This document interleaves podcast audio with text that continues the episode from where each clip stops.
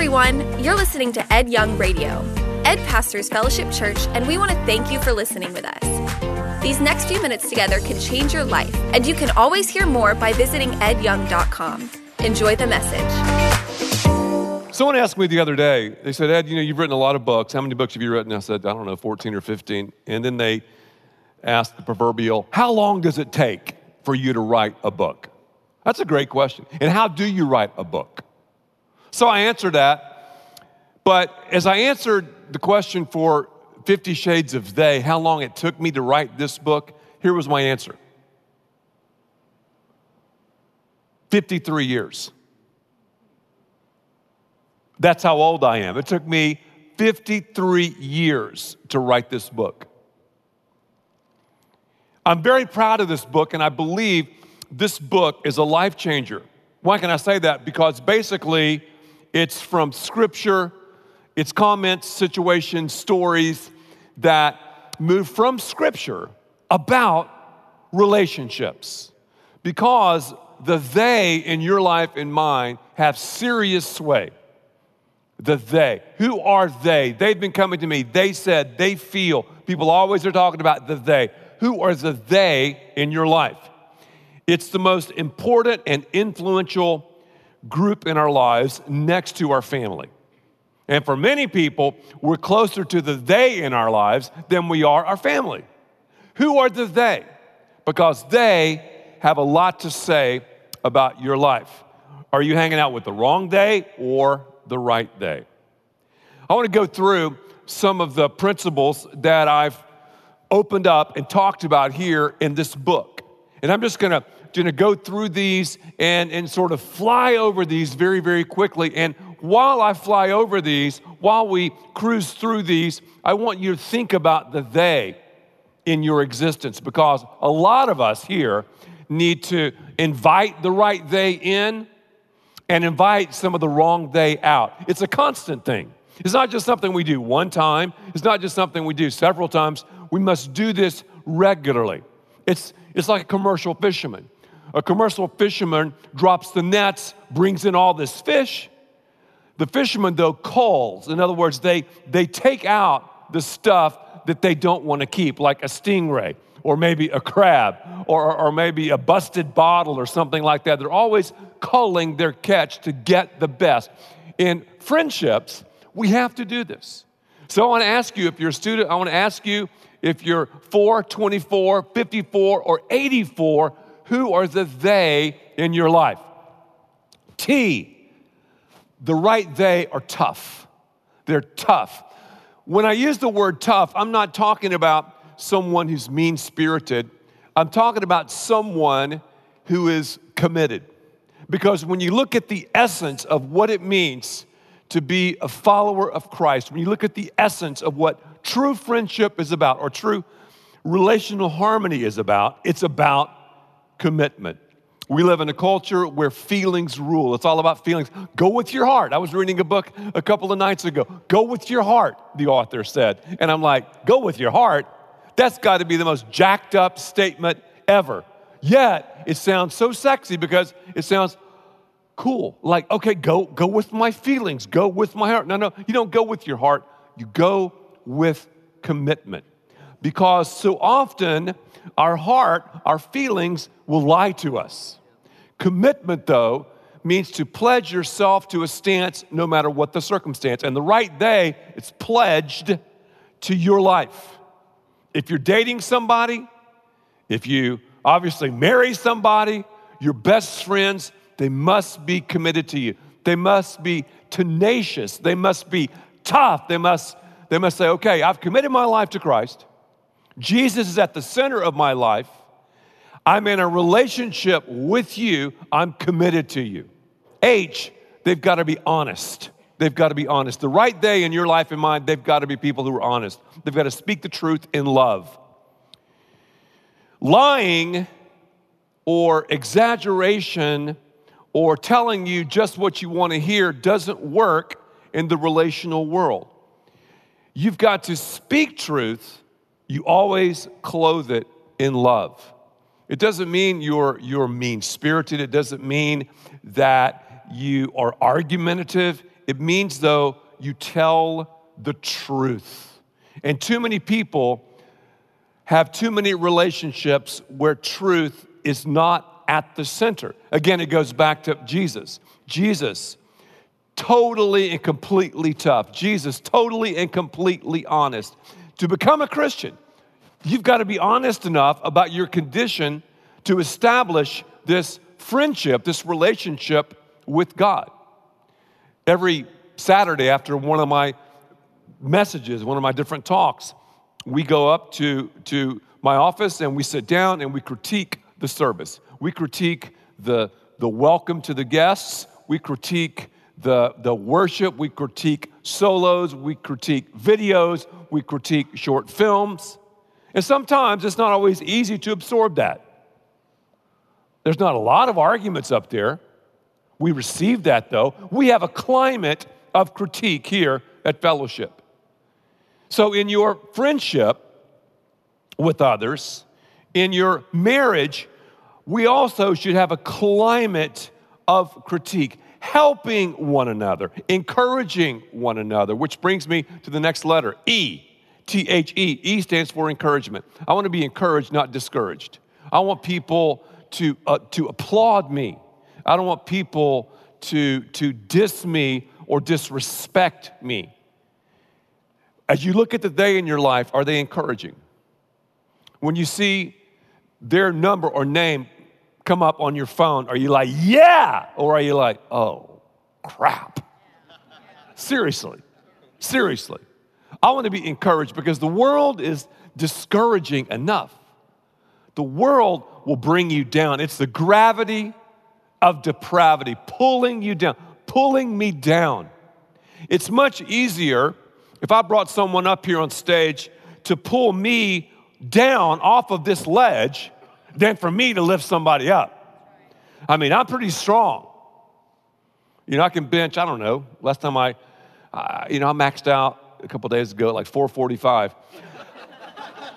I can lift most people onto this stage, but a lot of people I just can't lift, especially here. Well, anybody, even, even someone who's tiny, could pull me down from this. That's the same way it is with the right day or the wrong day. And it's a constant calling, a constant inventory, a constant friendentory, a constant critique in your dating relationships, even in your marriage, you've got to think that way to go to that next level. So they've got to be tough, they've got to be honest, they've got to be encouraging, and they've got to be yielded to God and to you. They've got to have your back. There are different types of people that we all meet in life. We meet the four U's, those people who are kind of fans, they're in our life for a while and then they're gone. They come and go. Fans come and go. And Dallas is known especially, sorry, Miami, as a fair weather city. Man, when, when something's going great, oh, we're on the bandwagon. Yeah, oh, yeah, do it. Cowboys, Mavericks, yeah, Rangers. Everybody's a fan. I didn't know you were a fan. Oh, yeah, I've been a fan. Well, once they start to lose, once they start to, to, to, to, to get ripped off on a touchdown catch, Dez, then, I think he scored too, then when people start deflating balls and win games, then we start, I mean, we start hating on people. The fair weather people, the, the, the fans. Yeah, yeah, I'm for you. And we've had fans cycle in, cycle out at Fellowship Church over the 25 year history. That's part of it. Some, though, are people that are with you. And the with you people are those who are the right day. They're those who are tough. They're those who are honest, those who are encouraging, those who are yielded. They're, they're with you, they're in your corner when everybody bolts. I, I think about the Apostle Paul. He, he writes in 2 Timothy about people deserting him. But, but then he talks about a few people who were in his corner, who didn't diss him, who stayed with him. I think about David when he was calling his mighty men together. How did he know if they were mighty or if they were just mousy? He said, Are you with me? He didn't say, okay, how, how, how, many hours are you spending praying? How many hours are you spending in the, in the Old Testament? No, David didn't say that. Are you with me? How about the friends in your life? Are they with you? This is a great thing for managers, a great thing for CEOs, a great thing for anyone in a leadership position, a coach, a teacher. Are they with you? And then, of course, you'll have the people who use you. The use you people are sneaky. They're sly because they'll make you think they're with you, yet then they use you and abuse you. That is where we have to have the big D discernment. The book of Proverbs is a book about wisdom. And those of us who, who are walking in fullness in our relationship with God and the relationship with the right they, we have to have the big D. We've got to have discernment, making wise choices, being able to read people. As you pray, and, and, and as you ask the Holy Spirit of God to lead you, if you have the cringe factor, if you're like, wow, I kind of have a check in my spirit that doesn't seem right, so often it's the Holy Spirit whispering to you, watch out. That's someone who will use you. Those of us who are believers, we extend grace. And when you extend grace, people now and then will put it back in your face. That's part of it. Look what they did to Jesus. Yet, only those people who are close to us can betray us. We learn from that and move on. We love everyone. We swim, though, with just a few. Who are the they in your life? Are they tough? If they're not, invite them out. Are they honest? If they're not, invite them out. Are they encouraging? If they're not, invite them out. Are they yielded? If not, invite them out. I even go deeper in many of these chapters about the right day. Here's some more questions to ask you. This is serious stuff because so often we don't have very much teaching, coaching, or training in this realm. People talk about, oh, this person's a life coach, or this, or this person is, is, is all about counseling, or this person is all about uh, uh, training or teaching, whatever. But, but so often we do not have any intentionality, any training when it comes to these strategic relationships in our life, the right they. I'll promise you something. You look back in your life, and if you look at the at the emotional problems that you faced, I, I bet you cash money they'll go back to your relationships. Most of the situations, most of the issues that we're dealing with today are relational issues. I know they all go back to God, he is number one, He is it, but they go back to the people in your life and mine. And even those of us who go by the label of Christ followers. And if I'm the enemy, I'm gonna say, wow, I know how to mess you around. I know how to keep you from being all that God wants you to become. I'll just surround you with the wrong day. They'll seem like the right day, but they're really the wrong day. And proverbially, the person listens to the wrong voices. They hear this, they hear that. They're not listening to God's voice. They're not allowing the right day to speak into their lives. And the wrong day stay in the way of the right day, and then it's curtains. Also, too, many people have the right day in their life and they don't listen to them. They don't lean into them. They're, they're, they're, being, they're being a soloist or they're, they're trying to do life themselves. They're not opening themselves up. These things will get you killed. Don't do it. It starts very, very, very young. When I was growing up in school, let's say in even in grammar school, from grammar school to junior high, I made some choices, junior high to high school, high school even to college. I made some choices way back there about what I was going to do and what I was not going to do. Not because of legalism, but just based on God.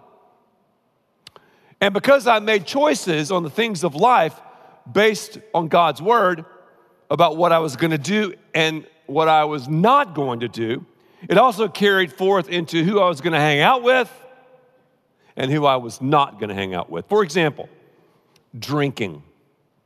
I said it drinking. I've never talked about drinking.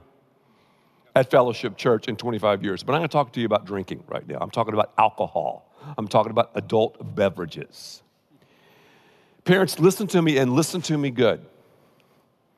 One of the reasons why I had and have had the right day in my life for so many years, going back to school, was because of the decision of alcohol. Oh man, that sounds legalistic. No, it's not. First of all, drinking underage is breaking the law. When you make that decision, young person, not to drink,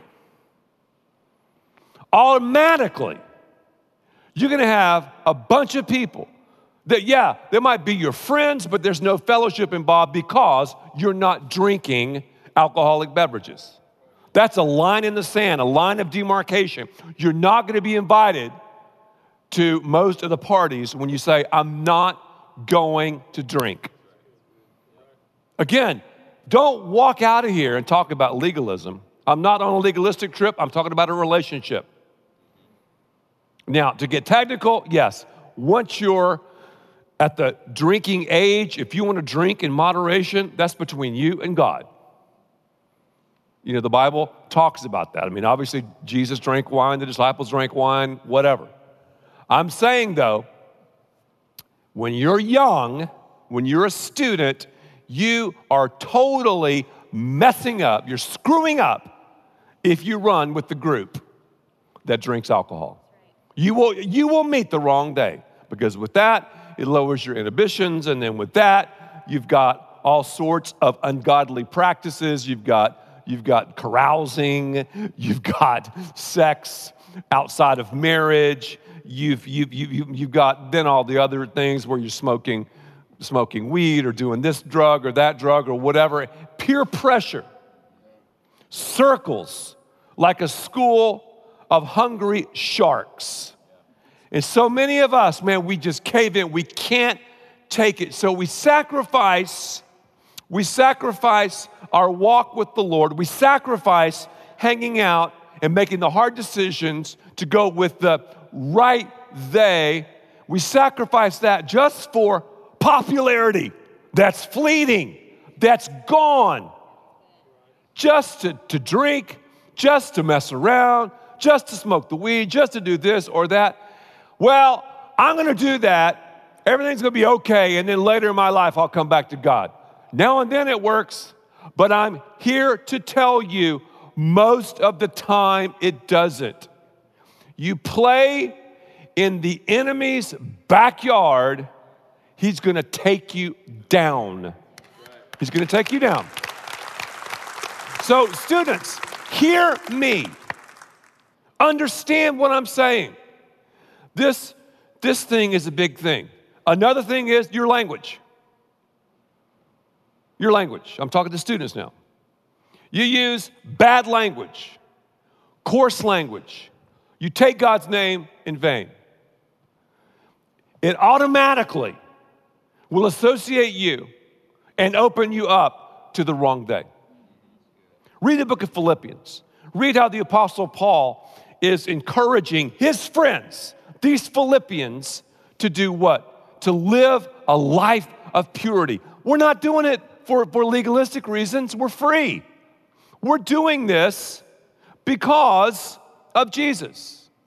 Because we have the righteousness of Christ, and God commands us, we don't want to talk about it anymore, over and over and over again to live pure and holy lives. It's a question that we have to ask. The alcohol, the drug question, the purity question, what we're doing with the opposite sex, the sort of websites we're on, I mean, all that stuff. And then, more importantly, how deep are we willing to go with the right they? These decisions are not easy. These decisions are many times lonely they're, they're, they're tough. We have to be honest with ourselves. We, we have to encourage ourselves in the Lord. We have to be yielded to Him. But I am on this stage telling you God's way works. Don't go that way. So when you have a vacuum, because you will have a vacuum. I had a vacuum. I mean, I was a good athlete, you know, played Division One and all that stuff, and that's great. Rah rah rah. I had, you know, some popularity in school, but I was not like Mr. Popular. You know why? I didn't do those things. I didn't. I didn't have a lot of people I had fellowship with in my high school, a few, not very many. You can't if you're going to live the life God wants. Now, looking back, I go, whoa, man, the seed that was sown, being equally yoked, being matched and not mismatched. And because of God's grace, because I lived the life, not perfectly, but I wanna, I wanna give you an encouraging testimony, not a discouraging one. I want to tell you I lived like hell and then at 25 became a Christian. No, no, no. I've lived this life since I accepted Jesus as a kid. All right? So, so, so I, can, I can say this now. I'm 53 years old. I can look back and say this God's way worked. Because I did it God's way, because there was a vacuum at school, at these giant public schools I went to, I filled that vacuum at church. I went to church. I leaned into church. Those were my friends, the right they in church. They did not drink, they did not use coarse language. Most people did not mess around. And yeah, those are things they didn't do, but what they did do was they had fun and a blast in the Lord. They, they, they, they laughed and, and, and, and had excitement and adventure doing what God wanted them to do, even as, as students, even as kids. They were honest about their, their, their struggles, many of us in that day. Yielded to God. We encouraged one another, tough, and all of that. So, so the church filled that vacuum. And there's gonna be a vacuum when you make this decision, young people. You're gonna have a vacuum. So, what do you do with the vacuum? You either fill it with the wrong day, and believe me, the wrong day are always in play. The reason I'm so passionate about this, young people, is young people today, I've heard it a squillion times, are exposed to more things than ever before. Young people today are learning what I learned when I was 28 and 30 years old. So if you think they don't know what I'm talking about, if you don't think they don't know the score parents, you're totally and completely wrong. You have your head in the sands of denial. They know what's going on. So I'd much rather expose them now to this stuff because now they're being bombarded. I'm, I'm, talking about in grade school, they're doing things unimaginable. So they've got to make the decisions now, right day, wrong day. Our children's ministry, we're teaching the right day now. Our student ministry, we're teaching the right day now. In our small groups, we're talking about the right day now. I've written this book, it's taken me 53 years to write it. I thought, how can I take my life in relationships from Scripture and boil it down to about 150 pages? Well, I did it. And I had a great team to help me do it. This is a life changing book, but it starts today. Don't waste your life. The stakes are so high.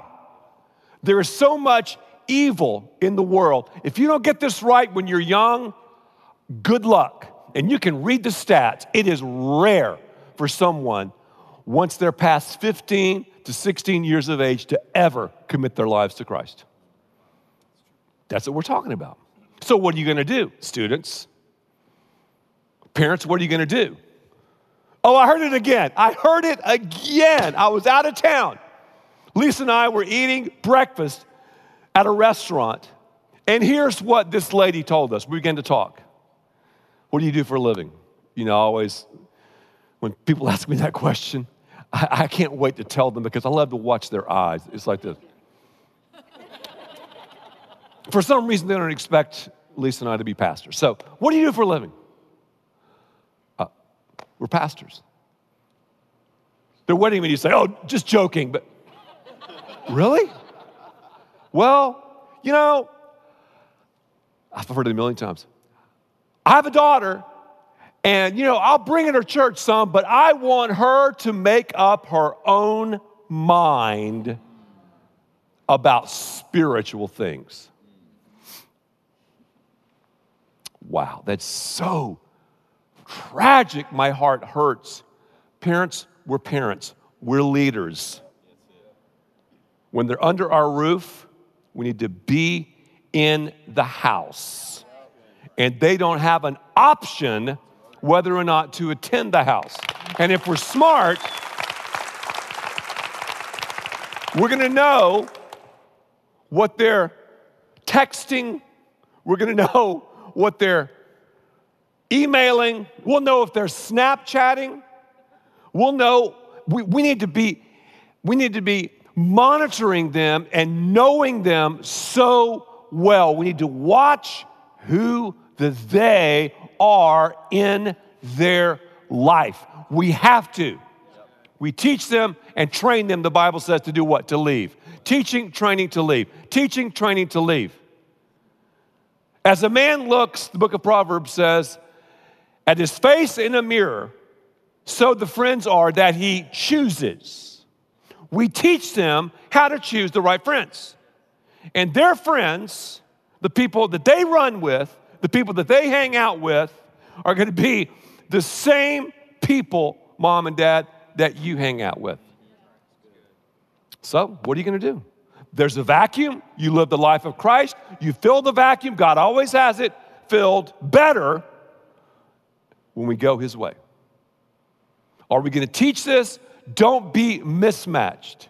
Don't be unequally yoked with non believers. We have friends, but we only have fellowship with people that we're close to, that we're intimate with. The Bible says this over and over and over again. From the book of Genesis to the book of Revelation, from Israel claiming the promised land to Jesus picking the disciples, the inner circle, the right they. It's throughout Scripture. We have to make these decisions. We have to be smart about these decisions because they can keep you away from what God wants you to do. The biblical bodybuilder Samson is yet again another story about it. Samson had more potential than almost anyone who ever lived. He is the story of the wrong day. The Bible said that Samson disobeyed God and his parents. His parents said, How about, I mean, obviously, Samson, God says you should hang out with Jewish people, with people who follow the Lord. And Samson said, No, no, I'm going to do what I'm going to do. And the Bible said, Samson, here's the story of his life. Samson, here is the net effect of his life, went down to Timnah. Where's Timnah? A Philistine city. He never recovered from that. Never.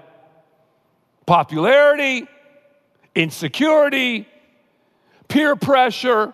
I'll drink this, I'll smoke that, I'll sleep with this person just so I can be popular, man. Just so I can be the man. Just so I can be the girl. And then, and then, and then, and then, go back to your high school reunions and look at the people. They're still stuck in the muck and the mire of being unequally yoked. They're still going in circles.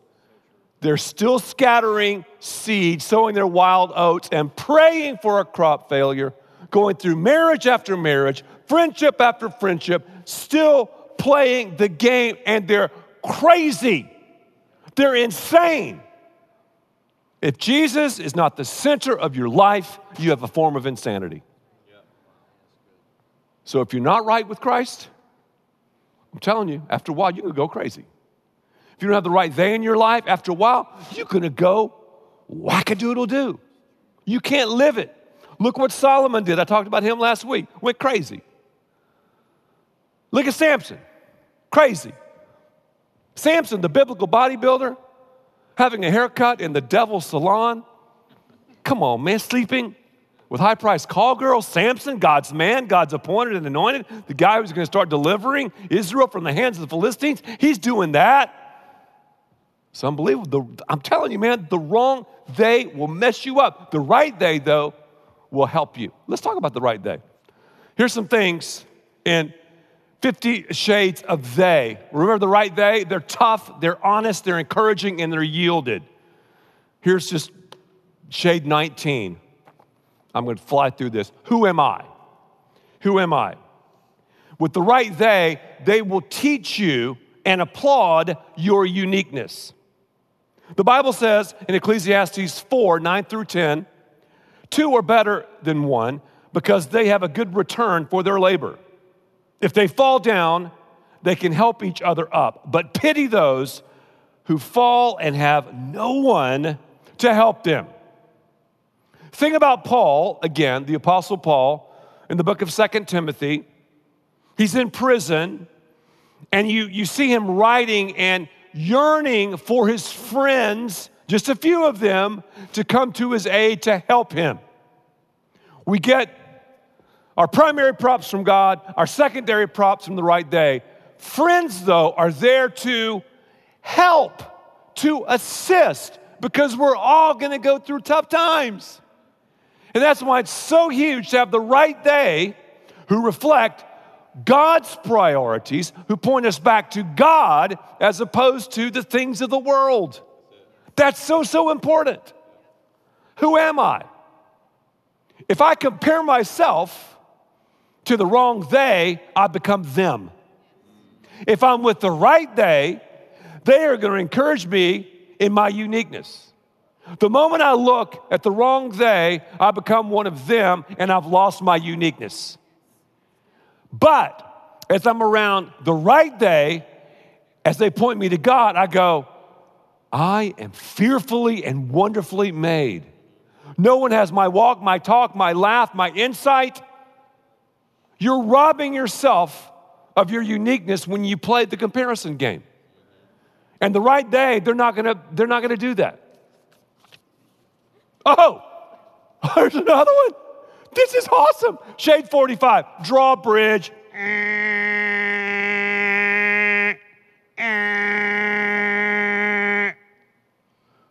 You know those old timey castles? They had a drawbridge. If the enemy was coming,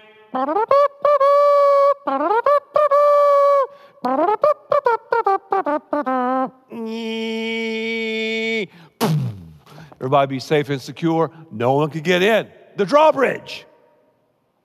But they, said, okay, let's let people in. Let the people in. Then people will come in. When EJ was younger, he had this castle and he had all these different castle men, and we would play, you know, like different men against other men. So I called one group the castlemen. they lived in the castle. They had this, these gray uniforms on. And I think I called the other guys the bad guys. So we would play, and I would take the castleman in the castle and had a little drawbridge. And the drawbridge would come up, and then the bad guys, uh, uh, usually EJ would be with the bad guys, they could not get in the castle. And just last week, we were playing the game, and EJ was all upset. He started throwing Castleman everywhere.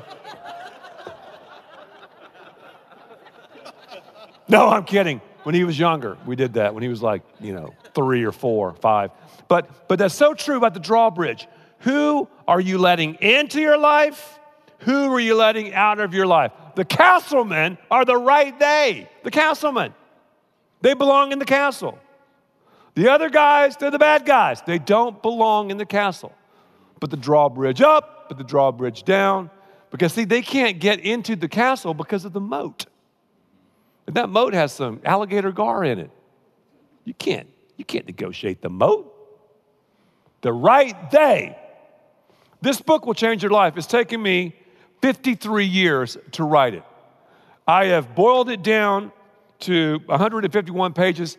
If you pre ordered this book or you want to buy it today, here is the amazing deal that we are going to do for you. You pick your book up today, the one you pre ordered or you buy one today. Then, in a couple of days, we'll ship you another one free of charge. Why are we doing that? We're doing that so, wow, I have got a free book. Give it to a they in your life because everybody is a they in your life. This book is one of the brilliant stories of Fellowship Church. One of the things I'd have to say about Fellowship Church over the last 25 years we are a church of the they. We're a church of the they. They always have something to say, and they will keep us where God wants us to be every single day. When it comes to relationships, God is not gray. He's about the they. And that's why we're about the they. So as I look back over the 53 years of my life, God, I thank you for the right they in my life. God's way works. 50 shades of they.